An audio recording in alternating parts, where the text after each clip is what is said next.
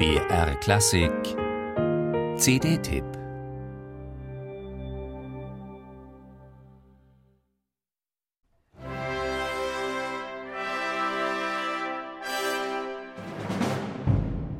Manchmal werden Orffs Carmina Burana von 100 oder 200 Choristen gesungen. Bei Jos van Immerseel sind es gerade mal 36 Leute.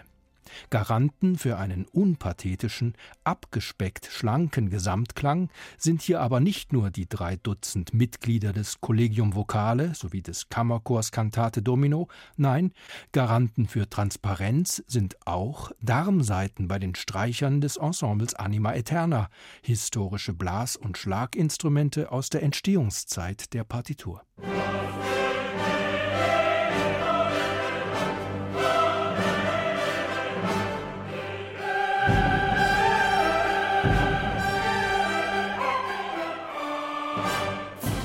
Das hört man.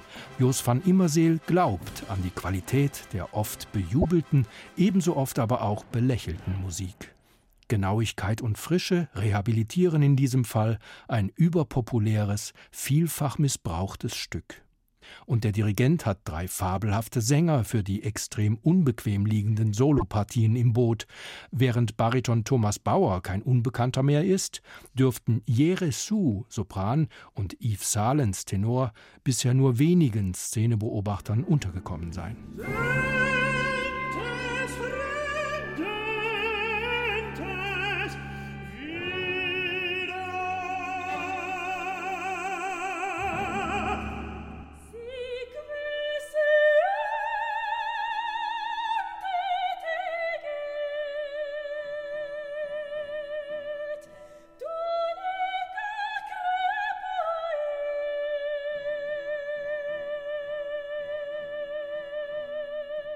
Frühling, Wein und Weib, nicht zuletzt das Rad des Schicksals, sind selten so unbefangen, so unvoreingenommen besungen worden.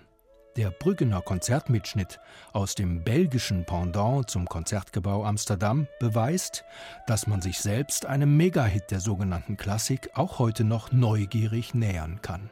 Jos van Immerseel tut es.